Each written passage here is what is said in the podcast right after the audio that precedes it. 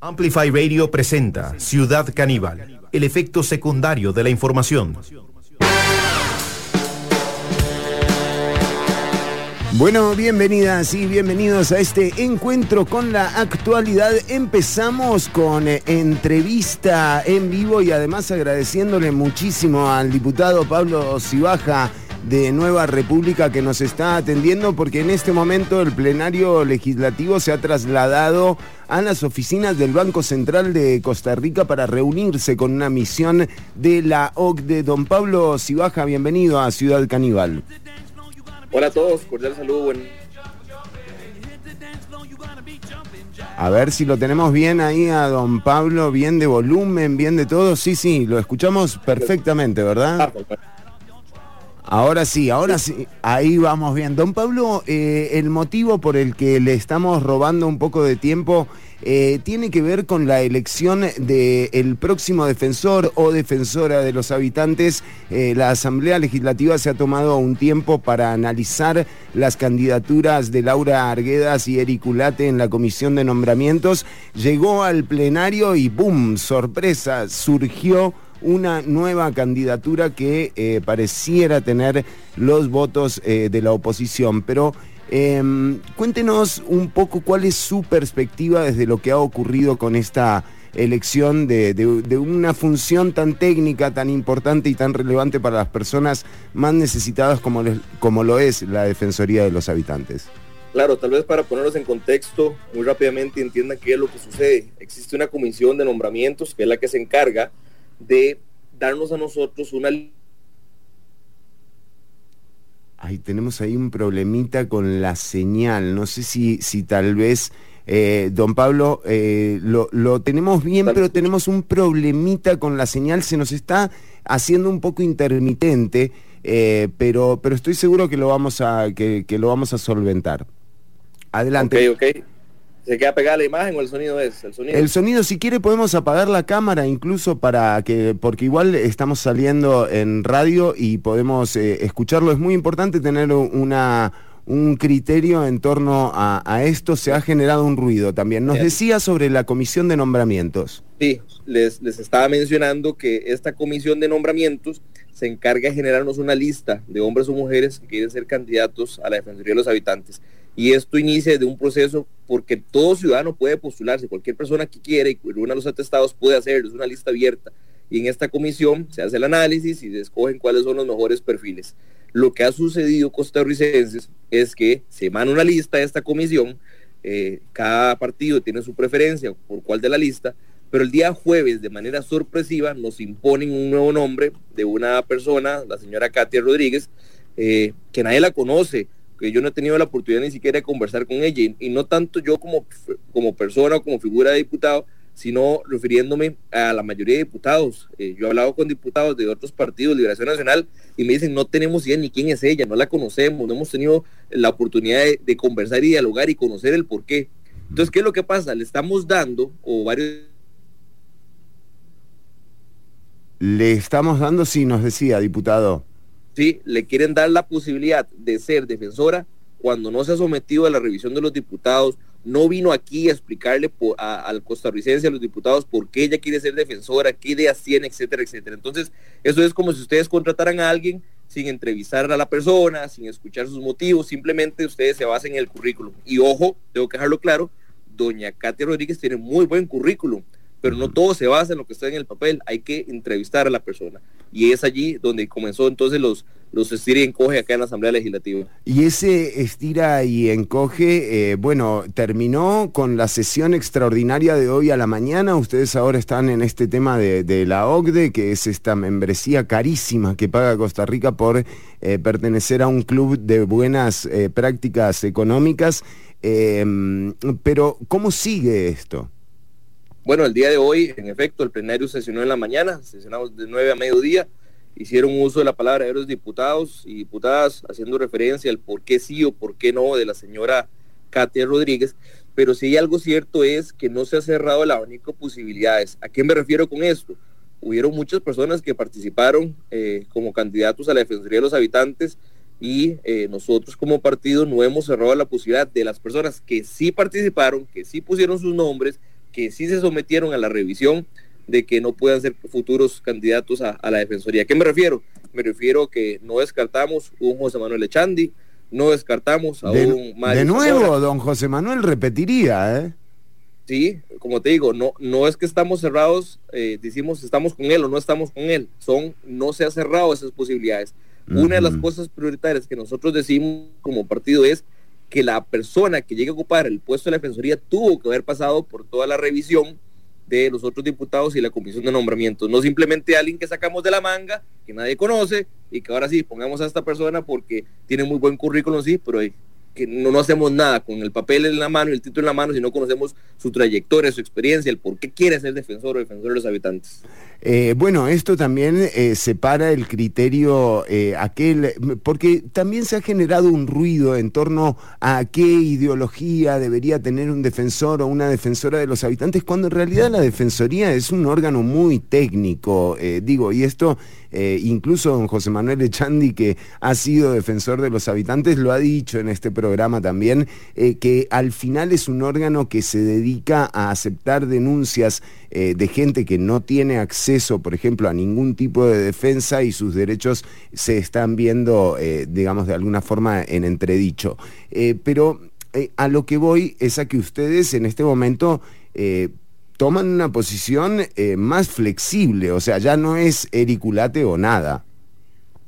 No, no, nosotros la opción que teníamos de primer lugar es don Ericulate, que de entre la lista que nos mandaron o, o, la que se filtró a través de la comisión de nombramientos que ellos nos recomiendan es don Eric, Efectivamente, la señora Laura Arguedas la descartamos por un tema político.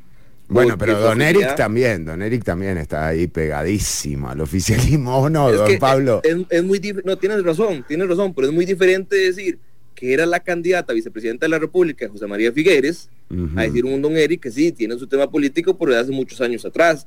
en el tiempo histórico eso, eso afecta mucho. Pero lo que voy con esto y que no sé entender que, que, estoy diciendo acá, que estamos apoyando a Eric, es simplemente don Eric dentro de la lista, así como otras personas que hubieron en la lista, no se descarta, por mencionar los dos nombres que los dije antes, por ejemplo, Mario Zamora, que tampoco lo descartamos.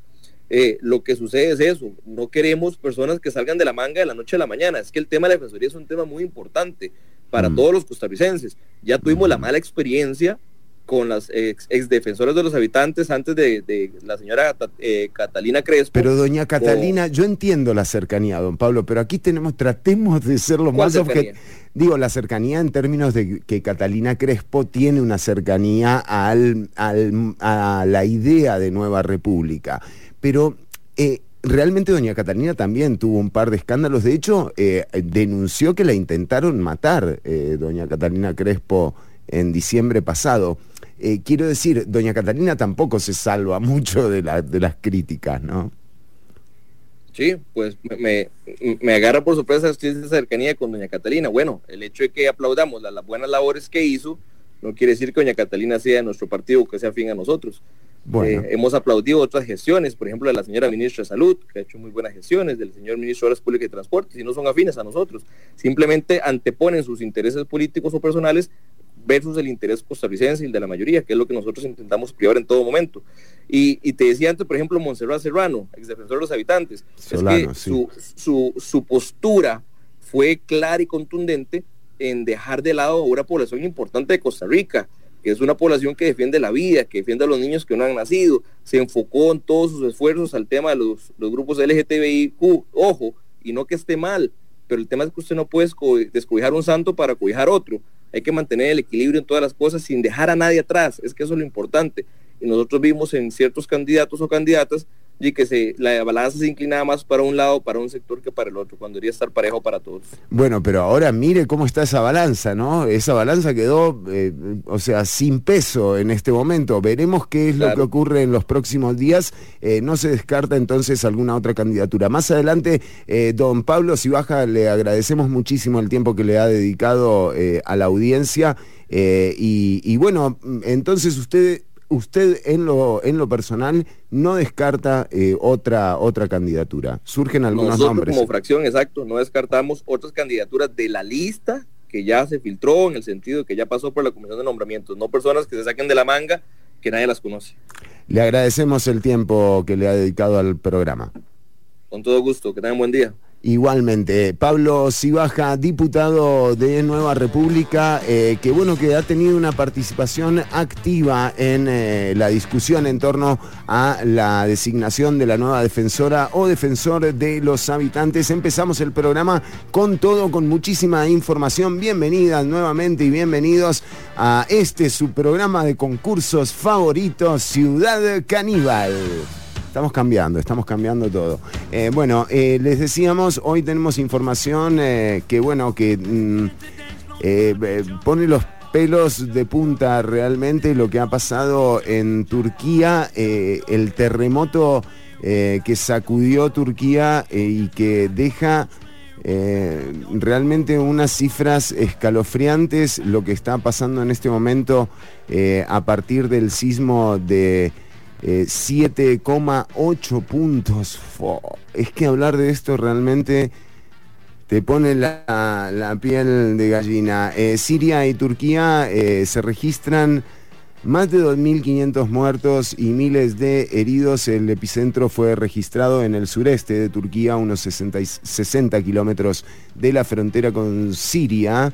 Miles de edificios. Hemos visto imágenes en redes de realmente escalofriantes, eh, cientos de personas atrapadas, bueno, realmente el, eh, eh, el, saldo, el saldo de este terremoto que se sintió a las 4 con 17 minutos hora local, a la noche, cuando la gente estaba durmiendo, se produjo a una profundidad de 17,9 kilómetros, según ha informado el Servicio Geológico de los Estados Unidos. El epicentro fue en el distrito de Pasarsik, en la provincia de Kahraman.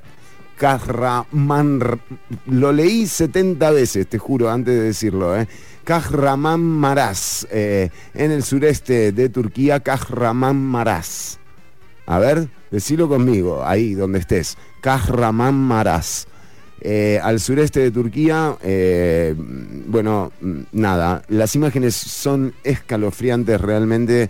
Eh, y bueno, ya se ha declarado la emergencia nacional. Bueno, muchos de los rescatistas están todavía buscando sobrevivientes en los escombros. Se ha declarado Siete días de luto por las víctimas del terremoto. Recep Tayyip Erdogan, el presidente turco, declaró el lunes siete días de luto nacional por las víctimas del terremoto que ha causado al menos 2.600 muertos en el país y en Siria, en Turquía y en Siria.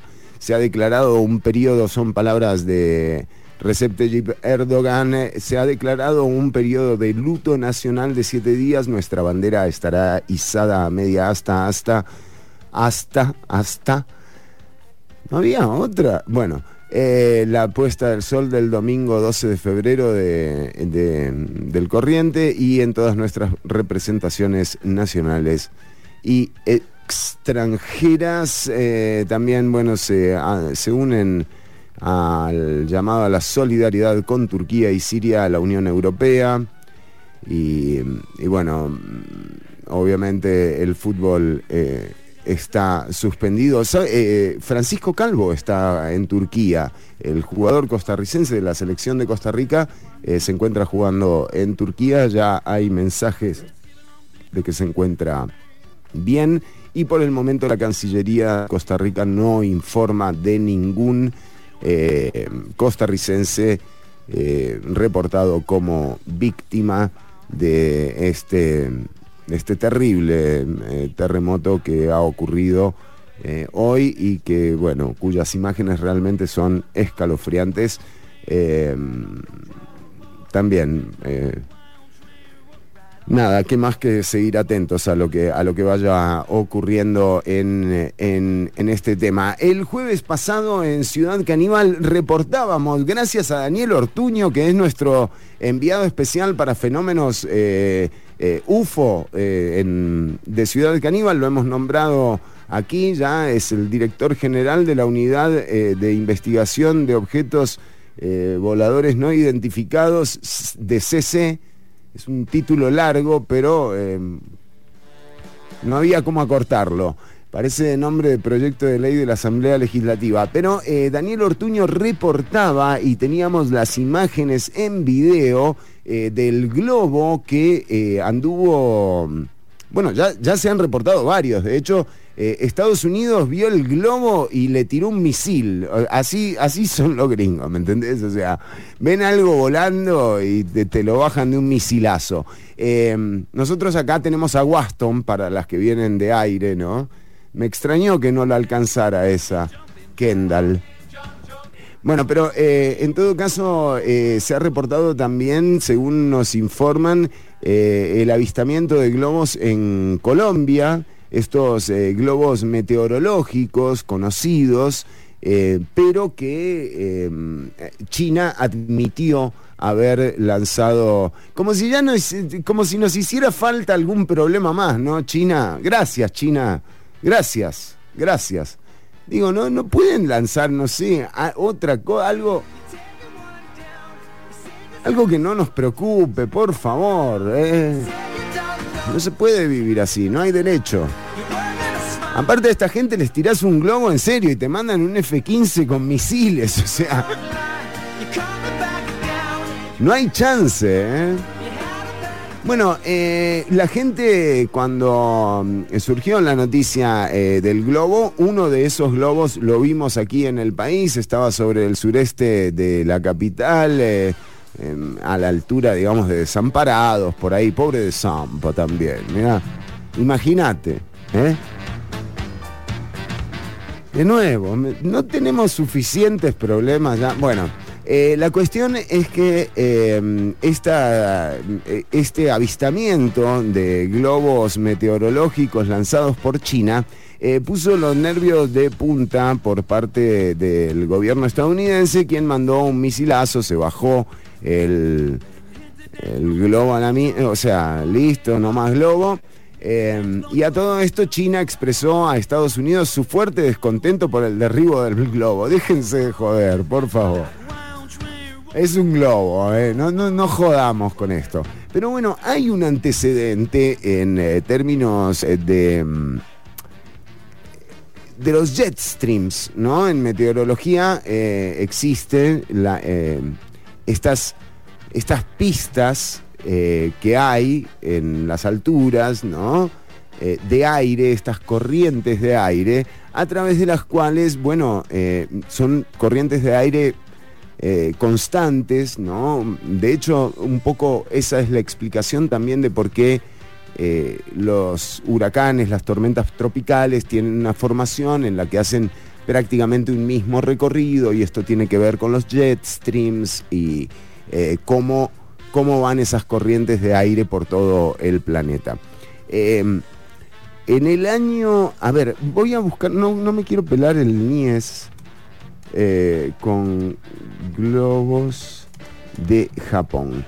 Eh, por la época de Pearl Harbor, em, por, esos, por esos años, em, Japón hizo un eh, ensayo con una serie de globos que, que intentaron subir al jet stream que se encuentra en el norte, digamos, del planeta, y es un jet stream que tiene un recorrido hacia los Estados Unidos. Y de hecho, ese experimento fue exitoso y se interpretó como una forma en la que eh, después eh, se podría haber eh, hecho un ataque biológico a los Estados Unidos. Después vino, bueno, toda la Hiroshima, Nagasaki, o sea, digamos, muy poco que discutir. Y lo de los globos eh, quedó, digamos, en una en un recuerdo nada más.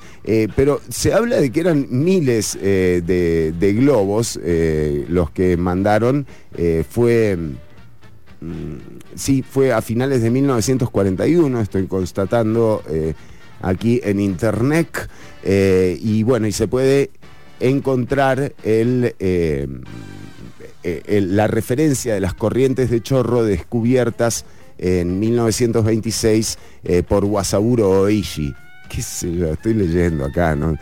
Pero sí, eso es, eh, son los jet streams y por eso quiero decir, eh, esta cuestión de enviar globos no es algo nuevo y ha ocurrido en situaciones bastante más tensas eh, que, lo que estamos viviendo hoy, pero bueno, no deja de generar la, la tensión extra eh, que en este momento la actualidad no requiere. La orden de derribar el, globo chino fue emitida por Joe Biden. Las Fuerzas Armadas estadounidenses destruyeron el supuesto globo espía, pese a que desde Beijing han negado categóricamente las acusaciones y sostuvieron que se trataba de una aeronave civil utilizada con fines de investigación que se desvió con, de su rumbo original eh, afectada por los vientos. Bueno, eh, claramente son los jet streams y si vos pones un globo en un jet stream ya sabes dónde va a terminar porque bueno, porque para eso hay gente que estudia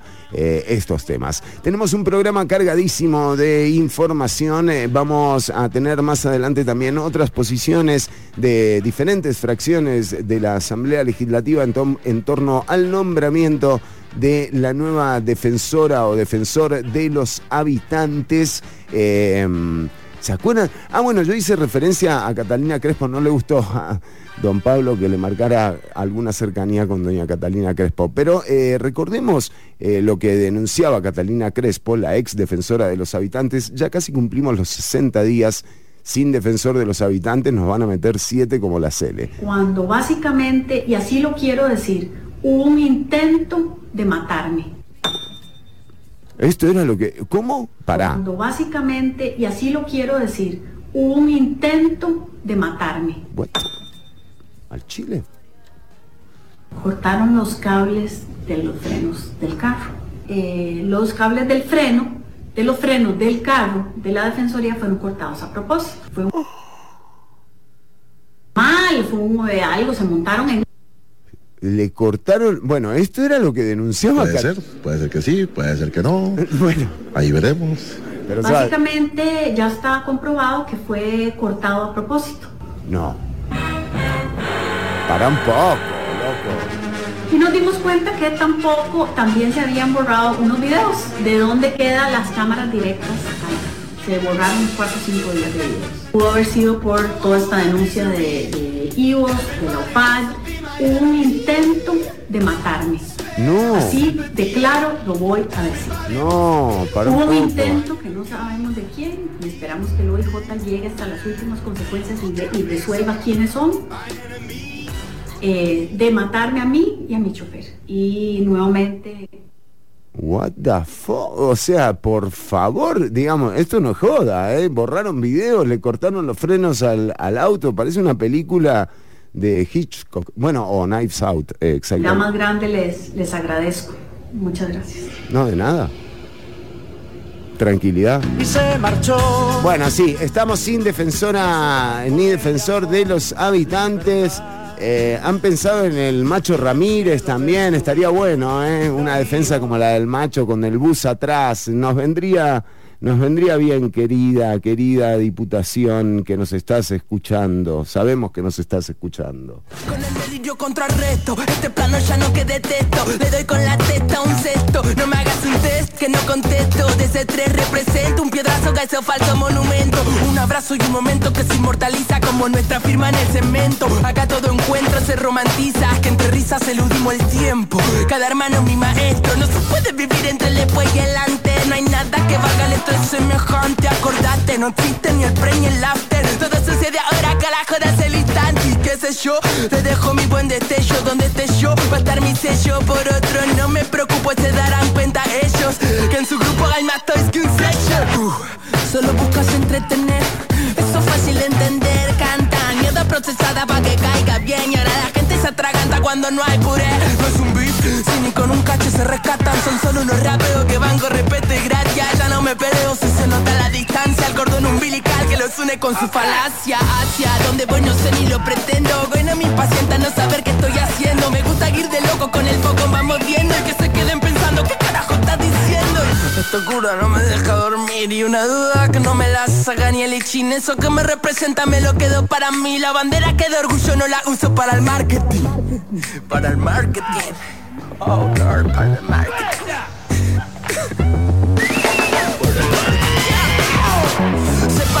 Receta, sino que está love No te salve una pirueta ni esa de arrancar los pétalos. Ni besar el crucifijo ni esa jarra de alcohol. Todos somos hijos del auto boicot. ¿Cómo seduciste? Bien que pones el rostro. Aprendimos a coger y no a dejarnos conmover por otro.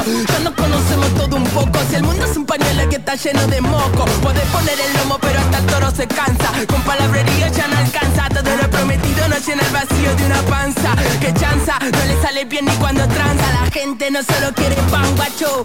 Quiere dignidad y la posibilidad de un rancho. Todos poniendo el pecho y tienen derecho un cacho Sin tener que revolver la esperanza en algún tacho. Y ahora entiendo cuando te importaba irascible Y dijiste que estar tranquilo que es imposible. Y hasta mi rutina tiene que ser consumible. Y yo que habito el día haciendo cosas que no sirven Que no sirven a tu rey, ni a una lady ni a la ley Que se rigen por el alma con la calma del sensei.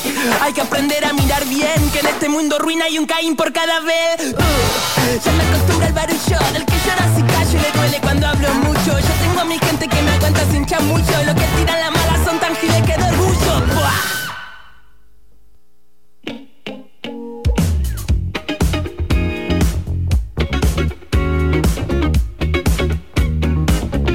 Estás escuchando Ciudad Caníbal.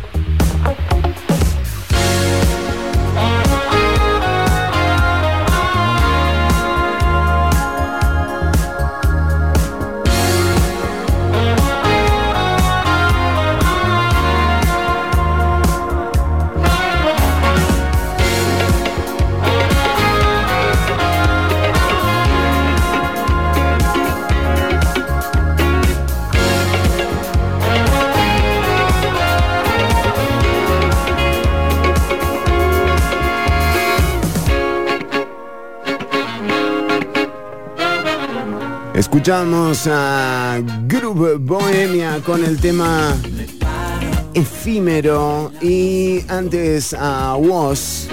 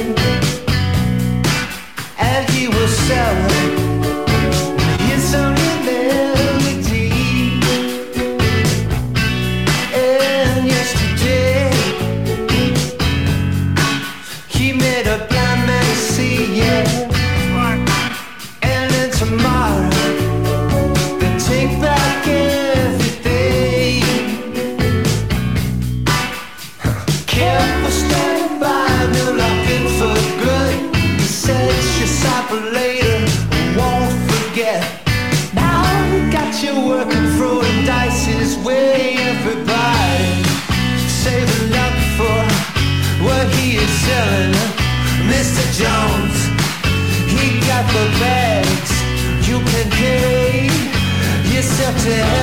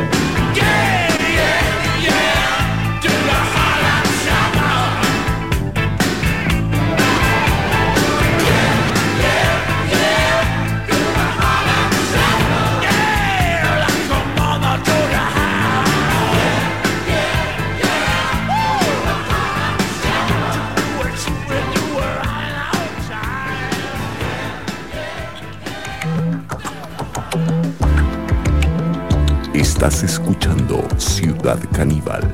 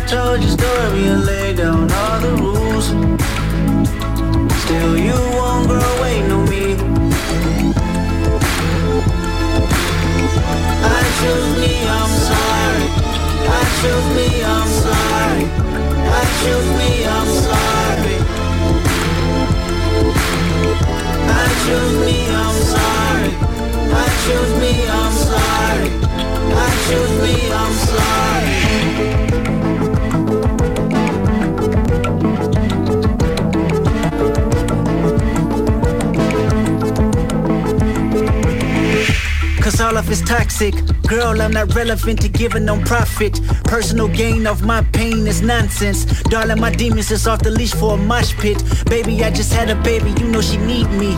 Working on myself and counseling is not easy. Don't you point a finger just to point a finger, cause critical thinking is a deal breaker. Faith in one man is a ship sinking. Do yourself a favor and get a mirror that mirror grievance. Then point it at me so the reflection can mirror freedom. She told me that she need me the most, I didn't believe her. She even called me names on the post, the world can see it. Jokes and gaslighting. Mad at me cause she didn't get my vote. She say I'm trifling, disregarding the way that I cope with my own vices. Maybe it's time to break it off.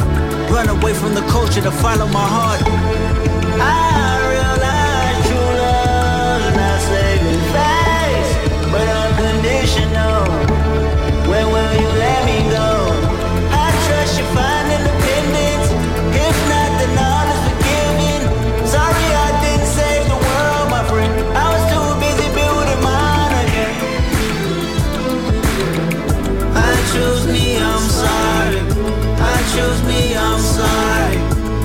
choose me, I'm sorry.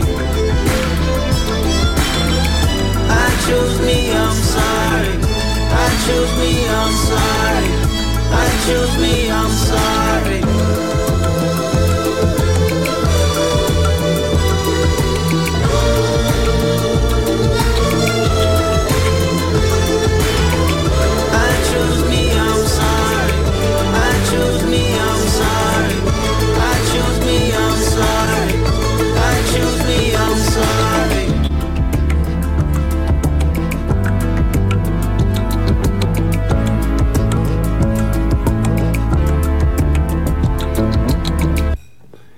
Son eh, la una con eh, 48 minutos y seguimos en vivo hasta las 3 de la tarde. Ya va a entrar al aire la diputada del Frente Amplio, Rocío Alfaro. Eh, vamos a tener también la posición, ya lo tuvimos a don Pablo Cibaja de Nueva República.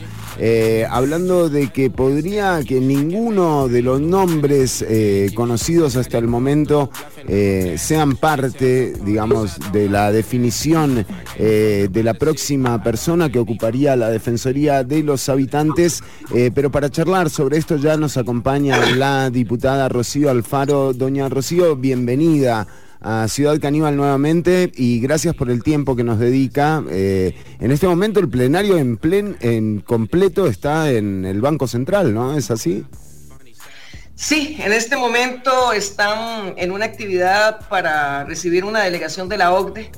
Eh, es, un, es un organismo pues que hay que ir a analizar qué propuesta nos hace, qué diagnóstico hace. Claro, una, una membresía cara que paga Costa Rica de un club que bueno, que por el momento un club de países ricos al que no estamos tan claros porque estamos invitados. No, pues digamos, uno debe ser, debe ser, sabe que debe ser el precio del aceite, porque en eso debemos estar igual que en Alemania, más o menos. O sea, es impresionante lo de la inflación. En eso sí somos de la OCDE.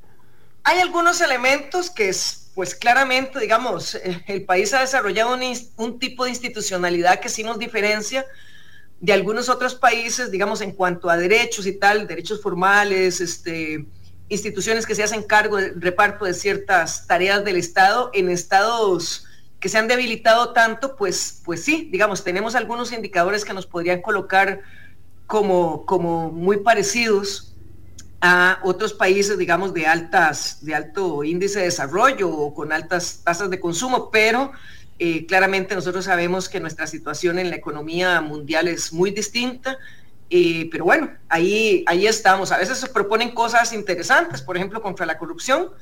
Ese es un, un, tema que, por ejemplo, el Frente sí le ha tomado un poco la palabra, ¿verdad? La OCDE, pero en otros muchos temas, pues la verdad es que hablan de realidades que son muy ajenas a, nuestras, a nuestras condiciones reales. Bueno, y en medio de, esta situación que se está dando eh, hoy por la tarde, el plenario sesionó eh, extraordinariamente y no, no por no por los resultados extraordinarios, sino de manera, digamos, eh, anormal, ¿no? A la mañana de hoy. Y la discusión estuvo en torno a la defensora o defensor de los habitantes. Llevamos ya casi 60 días eh, sin defensor ni defensora de los habitantes. Eh, cuéntenos un poco qué es lo que ha visto. Ya tuvimos al diputado Pablo Cibaja también con nosotras. Sí. Bueno, el, el proceso o sea, es un proceso complejo eso es innegable. El procedimiento que está estipulado en, la Asamblea Legislativa por reglamento implica un, una primera fase en donde una gran cantidad de personas pueden presentar sus atestados, estos son evaluados y van pasando por una, una serie de rondas en las cuales se va votando, se va eligiendo los que tienen más apoyo. Y aquí debo de ser clara, lo que se elige es las personas que tienen más apoyo. ¿No? Por ejemplo, nosotros tuvimos en esa comisión al diputado Antonio Ortega y él nos explicaba cada vez que había una ronda cómo íbamos perdiendo los candidatos que el Frente Amplio consideraba mejor evaluados en cuanto a sus atestados, en cuanto a la forma en que contestaban.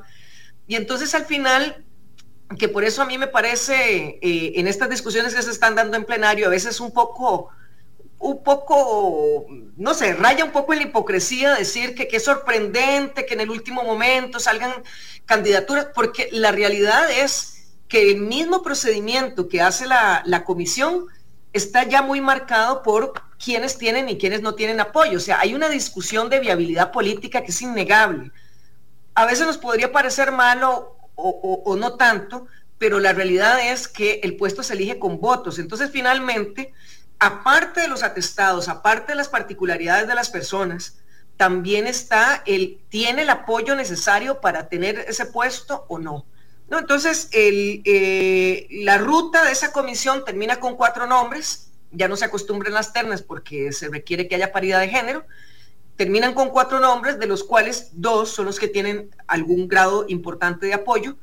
Este, y ahí es donde empieza también a haber un debate que no es público y esto yo creo que tal vez este, su audiencia mm, no le queda claro que es el embrollo porque mucho de este debate no es público. ¿Por qué digo que no es público? Bueno, porque hay un candidato que tiene un rechazo muy grande de parte de muchos sectores y que entonces los números que le daban para verse electo empezaron a trastabillar porque varias fracciones incluso no logran tomar una decisión de bloque precisamente porque, bueno, porque el señor representa unos ciertos intereses que para algunos son, son inaceptables. puntualmente, Ericulate eh, es el, Sí, sí, sí, sí.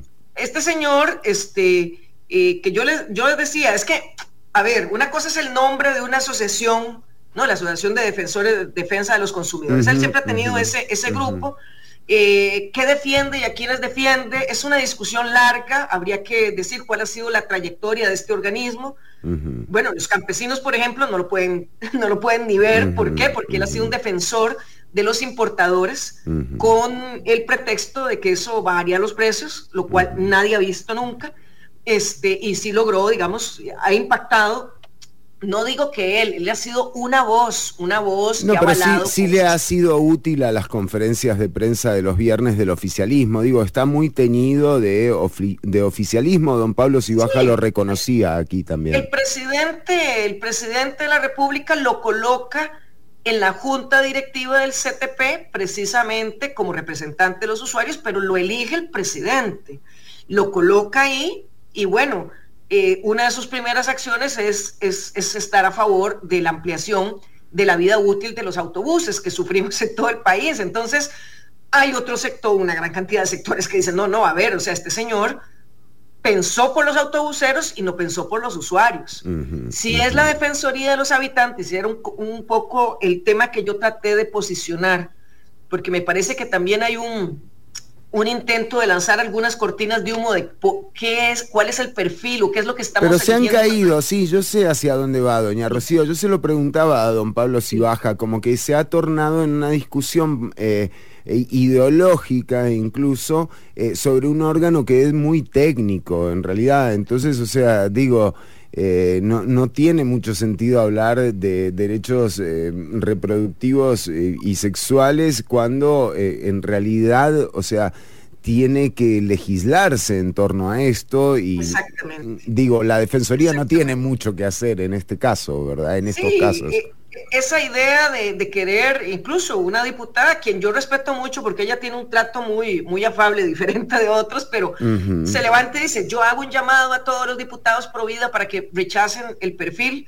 de doña Katia Rodríguez. Ok, pero ¿por qué? Claro, claro. O sea, discutamos, discutamos el tema eh, de aborto, de la posibilidad de ampliarlo a casos que ya la población incluso en general acepta que las violaciones... Ya está la legislación hecha, ya está la legislación hecha sobre eso. en donde corresponde, no es la defensoría de los habitantes. Pero además es que la defensoría, porque también por ahí se levantan algunos, algunos a defender la figura del señor Ulate, y se molestan porque cuando pierden, cuando pierden apoyos, no es que necesariamente esos apoyos terminan del lado de doña Laura Arguedas, que era la otra competidora más fuerte. También se atomizó ese apoyo. Se atomiza el apoyo, pero además eh, doña Laura incluso directamente dice, bueno, yo hasta aquí llegué, o sea, ya no logró sumar más. Entonces me hago un lado, ¿por qué? Porque también, igual que otras personas, vemos un peligro en el tipo de figura que representa eh, el señor Ulate. ¿Por qué? Porque la Defensoría de los Habitantes a quien tiene que proteger es a la población vulnerable. ¿Hacia dónde se ha inclinado el señor Eric Ulate? Más bien a proteger y a defender los intereses de grandes poderes económicos que no hace falta que nadie los defienda. O sea, y ellos tienen toda la cancha libre, son los que vienen a hacer lobby, son los que vienen a golpear la mesa, a quienes se los dejan golpear. Y entonces uno dice, pero ¿por qué vamos a poner una figura que es para atender precisamente a los que no tienen voz, a los que no tienen eh, plata para conseguir un abogado para que haga valer sus derechos, a las comunidades que han sido sistemáticamente eh, excluidas. No, Ese es el papel de la defensoría. Sí, pareciera que a, que a, Don Eric lo que le está rindiendo, de nuevo, eh, basándonos en las decisiones que se han tomado desde que está en el CTP y basándonos también en la posición que toma en las conferencias de prensa, uno lo que puede decir es que le ha valido mucho el título que le puso a, a su organización, ¿no es cierto? O sea que que es, es eso, o sea, lo que, lo que empata. Ahora, eh, estamos hablando con la diputada Rocío Alfaro del Frente Amplio. Diputada, em, eh, digamos, zanjando esto y entendiendo que se están cayendo los nombres, tanto el de doña Katia, el de, bueno, el de doña Laura ya no está directamente, pero el de don Ericulate también eh, ha perdido apoyo. hoy, al principio del programa, Nueva República nos decía que ellos estaban dispuestos a valorar nombres que ya hubiesen pasado por la comisión de nombramientos. Eh, ¿Cuál es la posición del Frente Amplio de la fracción en lo que viene? O sea, ¿cómo se va a definir quién, quién será la persona que ocupe ese cargo? Sí, bueno, nosotros eh, nos, sí nos inclinamos, digamos, en la medida de lo posible se puede considerar nombres de personas que ya hayan, se hayan expuesto a un proceso de escrutinio, sea en nuestro periodo o en periodos anteriores. Por eso es que consideramos a doña Katia, cuando las, los diputados del PLP, una fracción de los diputados del PLP propuso su nombre, nosotros nos fuimos a las actas, porque ella había presentado su nombre en el periodo pasado. Este, hacemos una revisión, estamos de acuerdo. Nosotros lo que queremos es que sea una candidatura que cumpla unos mínimos, ¿no? De que tengan que ver con conocimiento también de la institucionalidad. No nos podemos, ahora decían que nos habíamos sacado la manga una candidatura, no es así. Ella, ella, ella trabaja en la Defensoría de los Habitantes. Pero este, que cumpla unos mínimos, que sepa de lo que está hablando, que lo haya demostrado en su trayectoria y que además sea viable. Que además sea viable en qué sentido, de que sume los votos, porque es una decisión que se tomará con votos. Claro, volvemos Eh, al principio. en lo personal, Por ejemplo, ¿a quién conocía yo? De toda la gente que se puso ahí, yo conocía a uno de los candidatos. A uno de los candidatos lo conozco personalmente, me parece que demostró en un proceso de, de las cooperativas, del Infocop, demostró una valentín creíble y, y era el que yo hubiera promovido o el que yo hubiera querido por, por- porque los otros no, no, porque a este lo conocía, ¿no? Pero no tiene viabilidad. Entonces, ahí vamos buscando cuáles son los perfiles. Una gente eh, planteaba que es que a esta señora Katia le, le han denunciado, pero ¿quiénes la denunciaron? La gente de Crespo. Entonces, a mí me, bueno, además una denuncia no es una condena, primero, ¿verdad? Y segundo, no me parece que la deslegitime, por el contrario, viendo la gestión de, de la ex defensora Crespo, a mí más bien me parece que le da alguna legitimidad que le hayan atacado. Pero sí. Entonces, ¿cuál es la posición nuestra? Nosotros no nos hemos cerrado, no nos hemos cerrado, aunque sí a este momento, no- sí lo hemos planteado de que nos inclinamos. De los nombres que están en la mesa, de los nombres que están en la mesa por apoyar a doña Katia Rodríguez, que fue una propuesta que sumó, sumó y que además su perfil nos parece que es el adecuado para la función de la Defensoría de los Habitantes, para lo que fue hecha, no para otra cosa, no para otra cosa. Entonces, ahora si ustedes me dicen, no, de pronto hay un nombre que aglutina, ¿no? Logramos un consenso total y bueno, pues nosotros no vamos a hacer la piedra en el zapato, pero eso no está pasando, porque lo que, están pas- lo que está sucediendo es que están sacando nombres de otras personas que son aún más conservadoras que Ulate. Bueno, están hablando de José Manuel Echandi y de María Zamora, ¿verdad? Sí. Sí, sí. y sí. entonces, bueno, yo, por lo menos en el frente, pues... Lo que hicimos pasa es que también, diputada, yo, yo trato de ver eh, eh, que, que esa representatividad que, que de repente hay un sector que desea en la Defensoría de los Habitantes eh, puede ser efectiva, digamos, eh, para, para algunos motivos políticos, ¿no? Pero lo cierto es que tampoco ha sido así. Entonces, o sea, están buscando tener articulación política en un, órgano que tampoco ha servido para, digamos, catapultar políticamente a nadie. Más bien, toda esa gente, toda la gente que ha pasado por la Defensoría ha terminado en el subsuelo de popularidad eh, eh, política, ¿no? Entonces, digo, no uno no entiende, no entiende. exacto, exactamente. Bueno, eh, y de nuevo aquí yo le decía a don Pablo Cibaja, Catalina Crespo, bueno, no- denuncia que la trataron de matar además eh, cuando se va de la, de la Asamblea Legislativa. O sea, des- denuncia un intento de asesinato. Eh, a ese nivel, o sea, eh, está esta institucionalidad que estamos viendo. Entonces, digo, lo que convendría es tener a alguien técnico, alguien que vaya y que realmente ponga a trabajar en la Defensoría para lo que es sirve. que pre- precisamente, por ejemplo, una de las cosas que nosotros sopesamos es, bueno, ¿cuál es, ¿cuál es la opinión? No le voy a decir que hay una posición oficial, pero uno sondea. ¿Cuál es la opinión de la gente que trabaja en la Defensoría? Porque, porque en la Defensoría además pasó en este último periodo algo que es muy grave. Digamos que hay equipos especializados en diferentes temáticas. Entonces uno será del tema de salud, otro será el tema transporte, otro tema eh, territorios indígenas, otro sobre derechos eh, humanos de la población migrante, así, ¿no? La gente va haciendo su experiencia y va haciendo su colmillo, ¿no? Y va aprendiendo a trabajar con una determinada temática, un cierto tipo de denuncias, hasta dónde se puede, hasta dónde no. Esta señora Crespo agarra al que encargado de vivienda y lo manda transporte, el de transporte lo manda pueblos indígenas, el de indígenas lo manda mujer, el de mujer lo manda. Entonces la gente tuvo que, como si todo el mundo fuera nuevo, como si la institución acabara de nacer. Eso es una pérdida, eso es una pérdida del valor. La, la lógica de una institución es, es lo que permanece, es lo que logra consolidarse como conocimiento, como experiencia. Entonces uno le consulta precisamente a la gente técnica de la Defensoría y la opinión que nosotros hemos podido encontrar con mucho temor, debo decir, porque la Defensoría también se volvió un espacio de trabajo hostil, pero la mayoría de la gente más bien se siente representada o se sentiría representada y se sentiría un poco a salvo con la figura de una Katia, no con la figura de Ulate.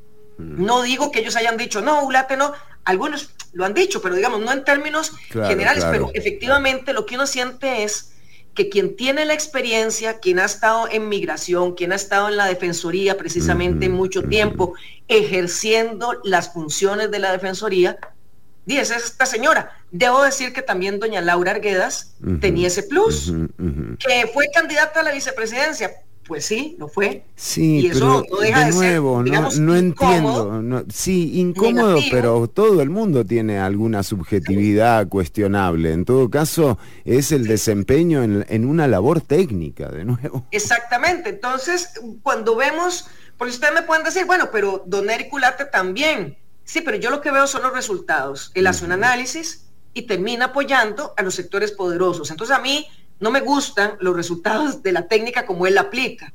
Acabo de ver un aviso que sale ahí que alguna gente dice que habría que eliminar la defensoría. Sí. Yo eh, respeto, pero no comparto, porque eso es como cuando decimos la educación pública o la caja o, tiene problemas, eh, eliminemos esa vaina. No, es que el problema es que precisamente para la población que más necesita, lo que hay que hacer es mejorar esa institución, porque la gente que tenemos acceso a otros medios porque de pronto en, la familia, entre la familia pueden conseguir un abogado para defendernos de cualquier situación o porque una tenga, digamos, bueno, una situación eh, eh, en la que no está siendo tan atacada, pues, pues de pronto para mí podría ser en lo individual y personal, tal vez medio irrelevante si existe o no existe defensoría.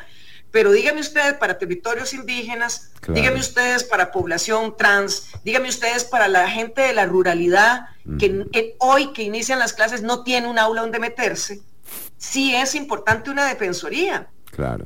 Para la gente con, con discapacidad, para la gente que tiene enfermedades raras, que no es atendido adecuadamente, para la gente que tiene tres años esperando por un examen de la caja. No es eliminemos la caja ni eliminemos la defensoría yo sí estoy de acuerdo en que las expectativas que tenemos de la Defensoría nos ha quedado mal en repetidas ocasiones.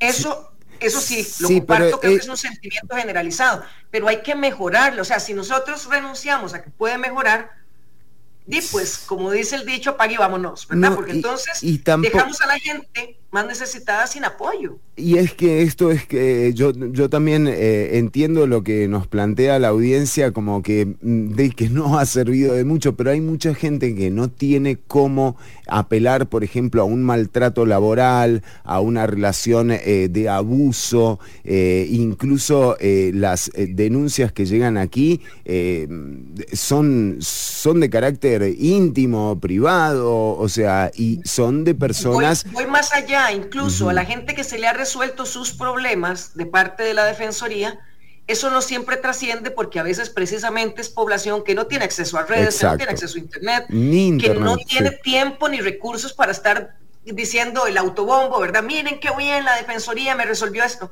No, las cosas cuando se hacen bien no se notan. Exacto. Las cosas cuando se hacen mal, sí. Bueno, pero también yo estoy de acuerdo en eso. ¿eh? Yo no veo por qué haya que celebrarle el buen accionar a, ninguna institución pública. Digo, eso es lo que tienen, lo que tienen que hacer. Pero eh, doña Rocío, le agradezco muchísimo el tiempo que le ha dedicado a la audiencia. Creo que además nos ha servido también como para entender este momento actual de la defensoría, ¿verdad? Que es un momento muy delicado. De nuevo, la última defensora salió eh, aduciendo que la habían intentado asesinar eh, esta es la, realidad. Eh, Salió por la puerta de atrás. Sí, Salió por la puerta de atrás, muy cuestionada por todos sus subalternos, muy cuestionadas por los grupos. Sí, bueno, pero de ahí, a, de ahí a que te corten los cables del freno para intentar matarte, o sea, es una película de Hitchcock. sí, ojalá eso se resuelva en tribunales como corresponde, porque... Sí, sí, pero digo, más allá de la aventura de denunciar esto, o sea, eh, pensar que, que, que, esto puede pasar eh, con una jerarca de una institución, uno se pregunta, bueno, pero ¿qué pasó antes? ¿No? O sea, como para que alguien normalice este comportamiento. ¿qué ha pasado en Costa Rica? Porque no es la única que, recibe amenazas, ¿no? Eh, hemos tenido incidentes, yo no voy a darle demasiada pelota a eso porque, porque creo que eso hasta puede incentivar, pero la realidad es que la violencia que estamos viviendo, por ejemplo, las diputaciones en este momento, una violencia organizada, sistemática, pagada, eh, sin la intervención de la seguridad pública para que nos, nos garantice este, nuestra integridad. E, eso está sucediendo todos los días. No digo que esté bien, lo que digo es que algo está pasando en general en nuestro país, que la gente está optando por, eh, bueno, por la cultura del odio, por la cultura de la amenaza de muerte, por la cultura del linchamiento, ¿no? por ahí hay un señor que dice que es profesor pensionado que todos los días llama a lincharnos a diferentes diputados y en algún momento incluso dijo, bueno, llamo al linchamiento, no voy a entrar en detalles porque no le quiero dar más pelota de la que realmente para mí merece. Pero por favor, no me deje así, yo no tengo ni idea de... Que, nos que lincharan a varios diputados, diputados principalmente que participan en la Comisión de Financiamiento de Partidos, entonces que los cuelguen de, de las hélices, de las iólicas, para que todo el pueblo de Costa Rica pueda ver sus cuerpos, o sea, es algo grotesco algo grotesco, son, son imágenes que, nosotros yo creo que ni en, ni, ni en un chiste de mal gusto, ni en una cantina este, pasados de trago se oyen, pero, pero este señor se graba, lo hace público, hay gente que los divulga y, bueno, hasta el momento no sabemos de que haya eh, la seguridad del Estado tomado alguna, alguna medida, porque además está hablando de personas que, mejor o peor, pero estamos cumpliendo una función que nos fue encargada por, en un proceso democrático, un proceso en donde tenemos una responsabilidad. No, pero ¿y qué, qué, nos queda entonces a quienes no gozamos, digamos, de estar encerrados en ese búnker, ¿verdad? O de tener eh, carro discrecional o, salario de cuatro millones y medio de colones. O sea, si realmente eh, esta es la forma en la que se intenta manipular la legislación, bueno, imagínate cuando te toque expresarte eh, a vos o a mí, que no somos nada ni nadie, ¿no? Eh, y yo creo que, pero yo creo que también usted hizo la pregunta y yo se la voy a contestar, cambio de rol. Eh, ¿Qué es lo que está pasando? Bueno, es que es muy sencillo, ¿verdad? Cuando la violencia parte, digamos, de la persona más importante del país, que es el presidente de la República, y todo lo que viene hacia abajo es la normalización de ese trato. Entonces, yo creo que ahí está la respuesta. Y yo creo que eh, nos toca a todas y a todos bajarle un poco, ¿no? bajarle un poco. Y mm, quizás con esto cerrar, yo creo que, hace 60 días que no tenemos defensora ni defensor de los habitantes, em, pero, pero aquí tenemos que hacer una reflexión ¿no? en, torno, en torno a esto, a a quienes eh, son los responsables de que venga bajando esa ola de violencia que estamos viviendo a diario en las calles, y ya lo digo, los miércoles en la conferencia de prensa, pero si vas al supermercado es violento lo que te cobran en la caja, o sea... Claro, la violencia estructural, pero además por eso es que se vuelve más relevante, por lo menos para el Frente Amplio, por eso es que se vuelve más relevante la elección de una persona que pueda tener la independencia y la capacidad técnica para enfrentar estas situaciones, precisamente porque están pasando más que en cualquier otro momento de la historia de nuestro país. Diputada, le agradezco muchísimo el tiempo que le ha dedicado a la audiencia. ¿eh? Esperamos tenerla de nuevo. Hasta luego. Hasta la próxima era la diputada Rocío Alfaro del Frente Amplio en torno a la elección de eh, la próxima o el próximo defensor de los habitantes. Hoy estaría cumpliendo 78 años este señor. ¿eh? ¿Y qué señor?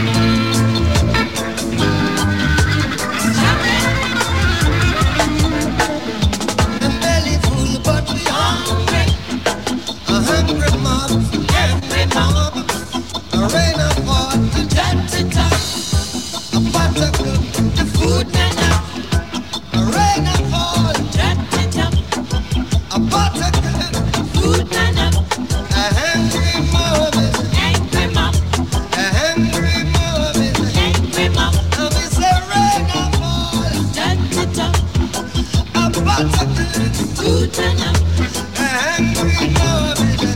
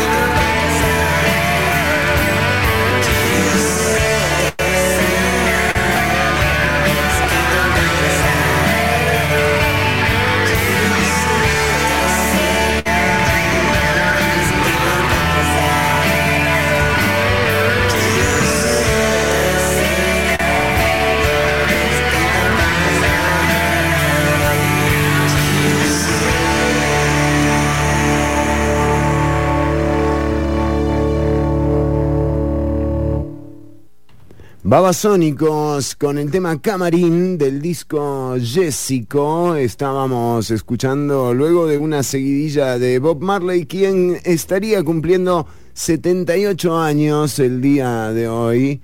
El Bob. Eh, bueno, ya venimos con un resumen de las noticias internacionales eh, un poco de Perú, un poco de lo que está ocurriendo en el mundo y por supuesto la noticia del día, desgraciadamente, el terremoto de 7.8 que ya registra más de 2.600 muertos según los reportes oficiales del gobierno de Erdogan, eh, el gobierno turco eh, ha declarado luto por eh, cinco días. ya venimos con más programa. Esto es Louta. Quereme.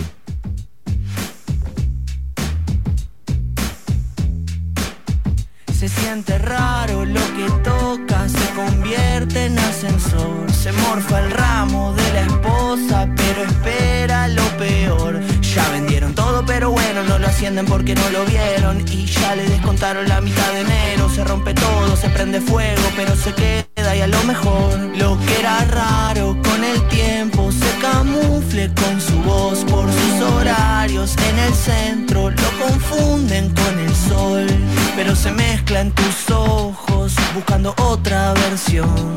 Ya no la ve ni cuadrada y se le ocurre decirte algo mejor. Quererme.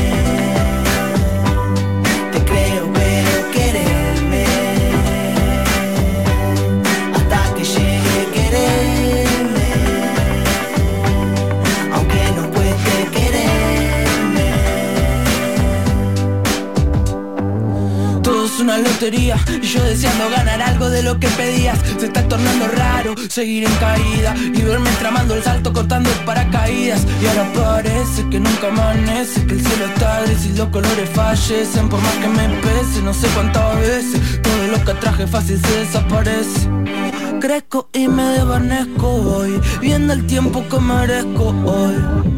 Solo buscaba algo de simpatía y devolves esa mirada fría Seres imaginarios están copando el barrio. Puede que perdamos, pero somos varios Con historia grande para el anecdotario. Eh, Queda el orgullo y el amor. Y si la vida es una arena movediza No se va a salvar ninguno de los que la pisa. Eso es así, decir que no Ya llega el fin y no sé quién soy Y si la vida es una arena movediza No se va a salvar ninguno de los que la pisa. Eso es así, decir que no Ya llega el fin y no sé quién sos quererme. Te creo, pero quererme. Hasta que llegue quererme. Aunque no cueste quererme. Lo que era raro con el tiempo se camufla con su voz por sus horarios en el centro, lo confunden con el sol, pero se mezcla en tus ojos buscando otra versión. Ya no la ve ni cuadrada y se le ocurre decirte algo mejor.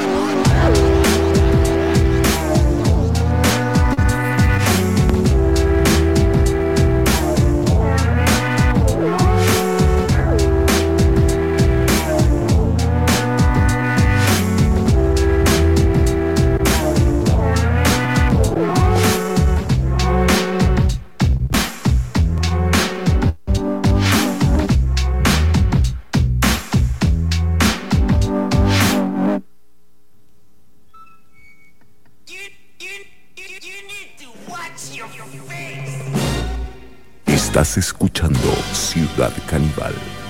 Nails.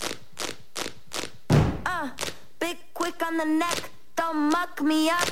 Be stiff on the back, don't need your blood. Just give me some sweat, don't trust your luck. This isn't a threat. A bump a bitch, flash pieces in my nails. Bump a bitch, flash pieces in my nails. Bump a bitch, flash pieces in my nails. Miss it. Well, a bit and she tall slim. See these nails, these acrylic. Try miss, I go ballistic. You step to miss, I'ma give you ten licks. Pop, pop, pop. I live for the long tips. Uh, drop a bit for the misfits. I'm Mr. Quick Statistics. Say why miss, Cross your face if you wanna know. Shop your nails. Shopping my nails in case you running up. Up the bass, up the bass it overflows. Ready, set, go. You gon' get knocked to the floor. Bump a bitch, flash pieces in my nails. Bump a bitch, flash pieces in my nails. Bump a bitch, flash pieces in my nails. Look what I got in my nails. Not kidding, there's a game and I ain't fall. It like your face is an eight ball. You gotta be, gotta be like a man on the death row. You better let go, give me some echo.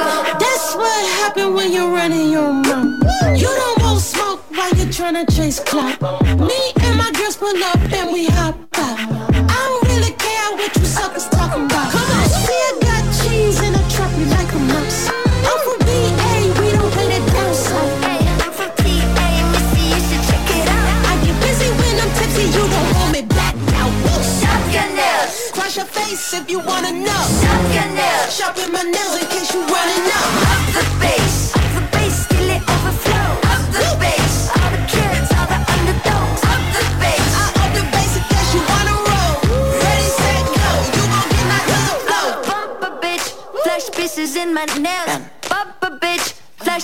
flash in my nails. Bump a bitch, flash pieces in my nails. Ha! Run, buddy, run. I'm bump a bitch, flash pieces in my nails. Bump a bitch, flash pieces in my nails. I bump this bitch, flash pieces in my nails.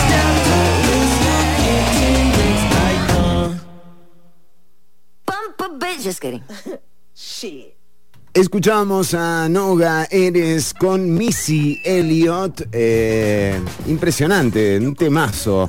Se llama Nails. eh, salió en octubre pasado. Bueno, ahí, muy buena música. Muy buena música. Digo, me gustó la programación de hoy. Gracias al inspector. eh. Eh, bueno, seguimos recorriendo un poco la actualidad internacional. Ya Suman 3.000 las víctimas fatales eh, luego del terremoto en eh, Turquía y en Siria, más de 11.000 los heridos según eh, el último reporte.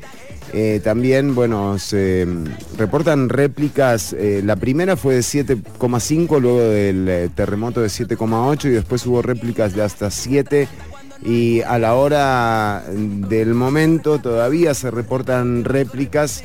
Eh, recordemos que esto ocurrió a las 4 y 5 de la madrugada hora eh, de Turquía.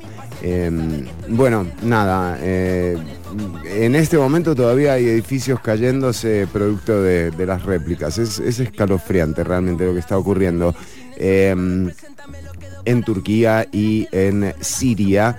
Recordamos que el epicentro fue registrado al sureste de Turquía.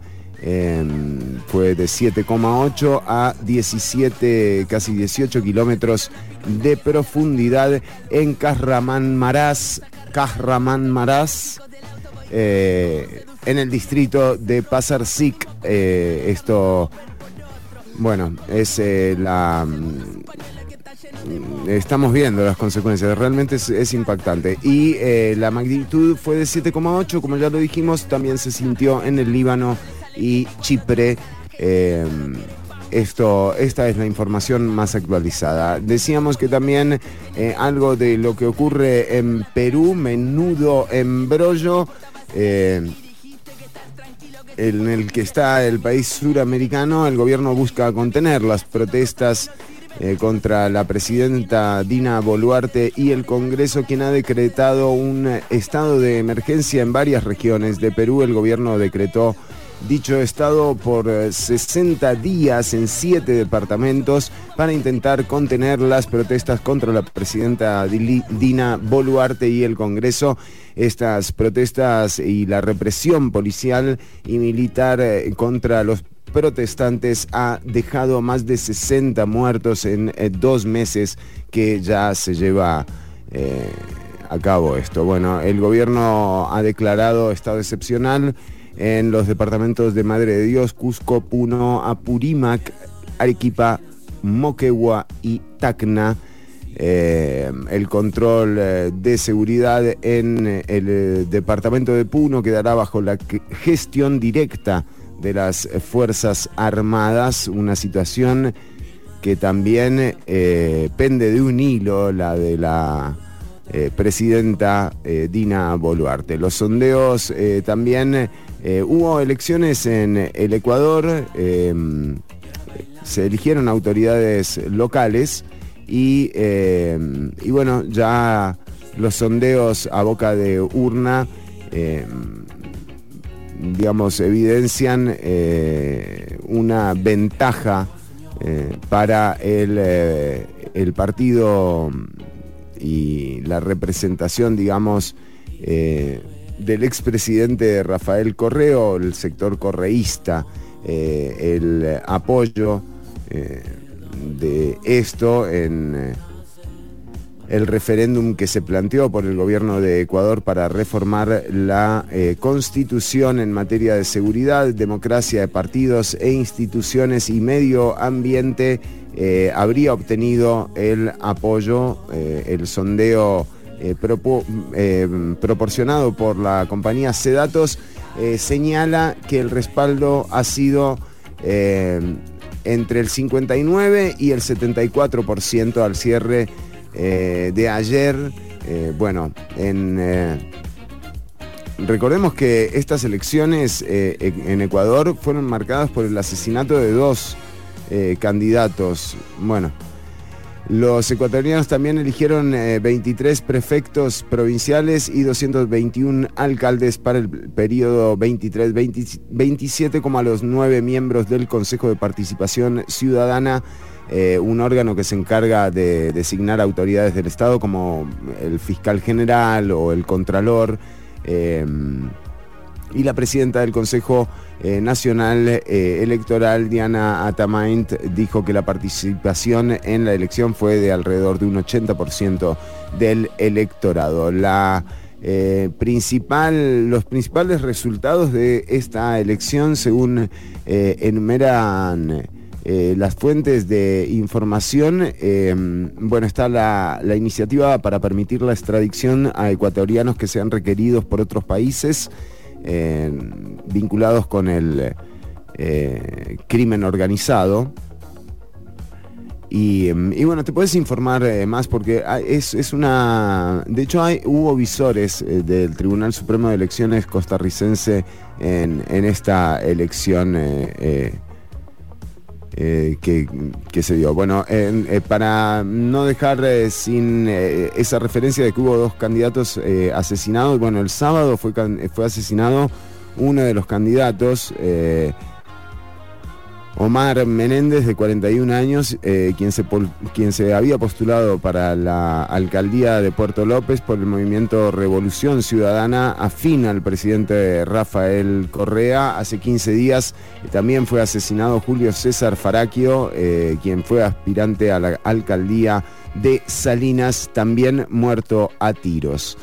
Eh, Fua, ¿Cómo está el ambiente? eh? Está lindo. Está como para que China lance otro globito de esos. Eh, bueno, y hablando de este último episodio, en, eh, ¿qué, qué dijo China? Bueno, China mostró, no mostró, sino expresó su fuerte descontento. Y yo te digo que mejor que sigan así, eh, por el ataque por parte del gobierno de Joe Biden a un globo del país asiático que volaba sobre los Estados Unidos presuntamente con fines de espionaje. Según adujo el gobierno estadounidense, bueno, Beijing acus- acusó a Washington de reaccionar de manera claramente desproporcionada. Eh, con esto dicen que incurrieron en una grave violación de las prácticas internacionales, mientras varios buques de la Marina estadounidense seguían este domingo realizando tareas de búsqueda de los restos del, obje- del objeto. ¿Objeto? Del objeto. Eh, bueno, Colombia también informó de un presunto globo eh, y aquí en Ciudad Caníbal reportamos el globo que estaba ahí encima de desamparados. Eh, no sé qué le estaban midiendo a Desampa, ¿eh?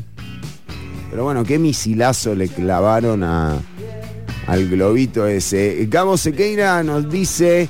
eh, mm, Saludos Fer, dicen las noticias gringas que el globo que derribaron de ellos medía como dos canchas de fútbol. Pero ¿a quién se le ocurre jugar fútbol en un globo? Estos gringos están locos. Bueno, eh, por eso se lo volaron en el mar. Sí, dicen que por seguridad y los peces que se jodan, ¿no? Bueno, un poquito de humor. Eh, bueno, pero así fue, eh, se lo apiaron, se lo apiaron. Como la estrategia para, para marcar a Waston. Eh, ya, ya hicimos esa referencia con anterioridad. Bueno, estas eh, son las noticias eh, internacionales destacadas al momento. Y ya venimos con más. Un saludo para Gabo Sequeira, para Cora Loreto y para Marcela Sánchez que estuvieron eh, pendientes de la transmisión. Si tienen mensajes, saludos, es el momento de hacerlo a través del 87 95 5 95 5 o también de los perfiles de Ciudad Caníbal en eh, Twitch. Bueno, Instagram también, eh, Twitter, arroba chironicc y, eh, y las transmisiones de Facebook, YouTube y Twitch. Ya venimos con el cierre del programa, quédate escuchando. Ahora vamos eh, a... mm, Bueno, ya estuvimos por los clásicos. ¿Qué tenemos por ahí? Algo... Algo preparado para la gente. Miren, se había acabado la programación. Es que hoy pusimos un poco de música. Además, se nos acabó como a mitad del programa el, el playlist. Así que esta parte viene, viene así. Viene así. Luis Alberto Espineta. María del Mar siempre está pendiente a la transmisión. María del Mar, un beso para vos también, ¿cómo no?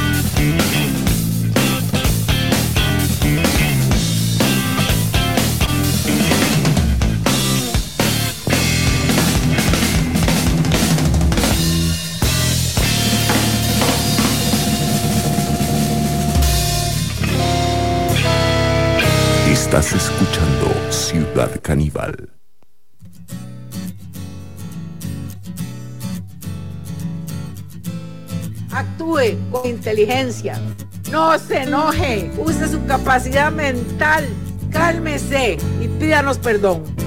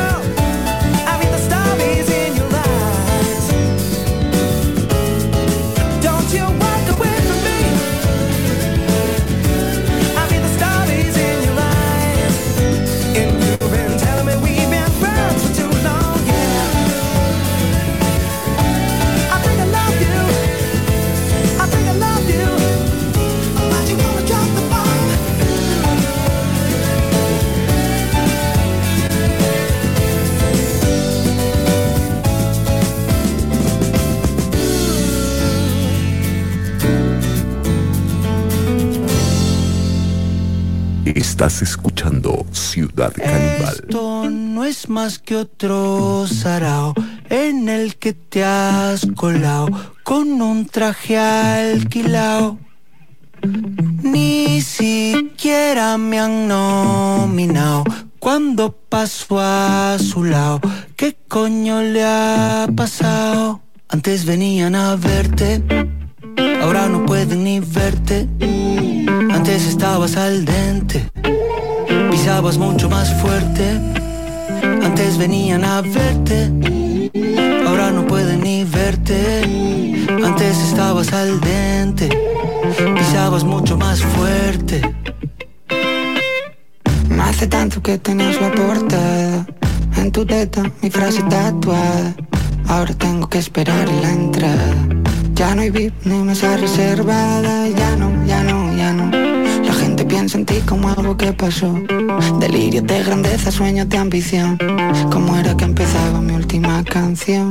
No sé. Esto no es más que otro sarao en el que te has colado con un traje alquilado. Ni siquiera me han nominado cuando paso a su lado. ¿Qué coño le ha pasado? Antes venían a verte, ahora no pueden ni verte.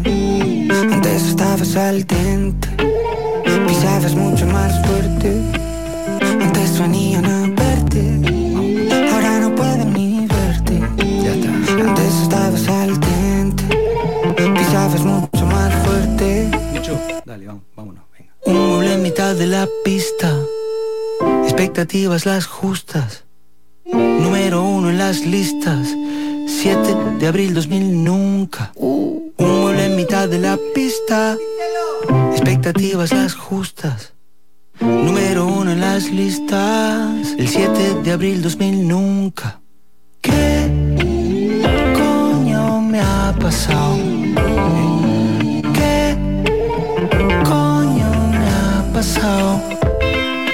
¿Qué coño me ha pasado? ¿Qué coño me ha pasado? Antes venían a verte, ahora no pueden ni verte. Antes estabas al dente, pisabas mucho más fuerte. Antes venían a verte, ahora no pueden ni. Antes estabas al dente, pisabas mucho más fuerte. Escuchábamos a Zetangana, opa, a opa, a Zetangana con eh, este temazo junto a Jorge Dre- Drexler y el tema nominado. Ya les dije, estoy encantado con Zetangana, la verdad no paro de escucharlo, me parte la cabeza. Fíjense en el NPR, ya se los hemos recomendado, pero bueno, nunca vale la... O sea, nunca está de más eh, el tema. Vamos a ir eh, llegando ya al cierre del programa, despidiéndonos de esta forma. eh, y recordándoles que el próximo jueves nos encontraremos nuevamente al ser la una del mediodía con otra emisión más de Ciudad Caníbal por 955 FM. Amplify Radio, ojalá que con menos globos. Parece una fiesta de cumpleaños. Eh, bueno, queridas y queridos, eh, quedan en la grata compañía, por supuesto, de la programación de Amplify. Nosotros tenemos un par de canciones antes del cierre, pero hasta aquí hemos llegado. Nos encontramos el próximo jueves a partir de la una del mediodía con una nueva emisión de Ciudad Caníbal. Chau, chau, pasarlo bien. Acá tengo un par. Sí. Acá tengo un par de mensajes. Ah, bueno, eh, primero que nada, eh, está en este momento llevándose a cabo eh, la transmisión por parte de Casa Presidencial de este encuentro, de este encuentro del que les hablábamos en. Este aumenta el costo de la mano de obra. Vamos a, vamos a, a llevar algunas de las imágenes eh, de lo que se está discutiendo en este momento en el Banco Central con la misión de la OCDE. En este momento hablan del trabajo y la informalidad. Eh, bueno, otro de los eh, fenómenos eh, realmente que ha estado sucediendo eh, en los últimos años, el, crecimiento de la informalidad. transferencia fiscal y nosotros eh, quisiéramos una mayor creación de empleos eh, formales. El segundo desafío a mediano plazo para Costa Rica es la necesidad de aumentar la productividad, porque sin una reforma estructural, el aumentar la productividad, Costa Rica no va a cumplir con todo lo que necesitamos para el progreso social, porque el nivel de la productividad en Costa Rica es relativamente bajo si lo comparamos a nivel internacional, como lo pueden ver en este gráfico. Un factor clave que lo explica es que Costa Rica en realidad sigue siendo una economía dual, es decir, tenemos dos economías en Costa Rica, donde tenemos una... algunas eh, compañías eh, que se enfocan en los mercados externos que coexisten con otras eh, macro y otras de mayor productividad que se enfocan en el mercado nacional o doméstico. Y lo que va a impulsar esto es la competencia que nos va a dar los incentivos para poder innovar y adoptar mejores tecnologías y poder entregar, ofrecer mejores servicios a mejores precios también. Una competencia débil se traduce entre servicios más caros. Bueno, es lo que están eh, en este momento a lo que están asistiendo las diputadas, los diputados y las eh, distintas autoridades del país. Esta eh, conferencia que está haciendo el traslado del estudio, en realidad es el lanzamiento del estudio eh, OCDE para Costa Rica 2023, eh, del que se salen o sacan estas eh, conclusiones. Es interesante eh, realmente porque, bueno, eh, nuevamente es una membresía muy cara y que salgan con un informe en donde justamente detectan los problemas, bueno, valdría la pena siempre y cuando se tomen las decisiones como para revertir estos indicadores, como por ejemplo el que veíamos ahora de la informalidad del trabajo en informalidad, uno de los grandes problemas que tiene eh, Costa Rica y el mundo. Eh, nos despedimos, gente, cuidarse, pasarlo bien, eh, se quedan con muy buena música y con la compañía de Amplify Radio. Un saludo para la gente de Nova Hits que está escuchando también.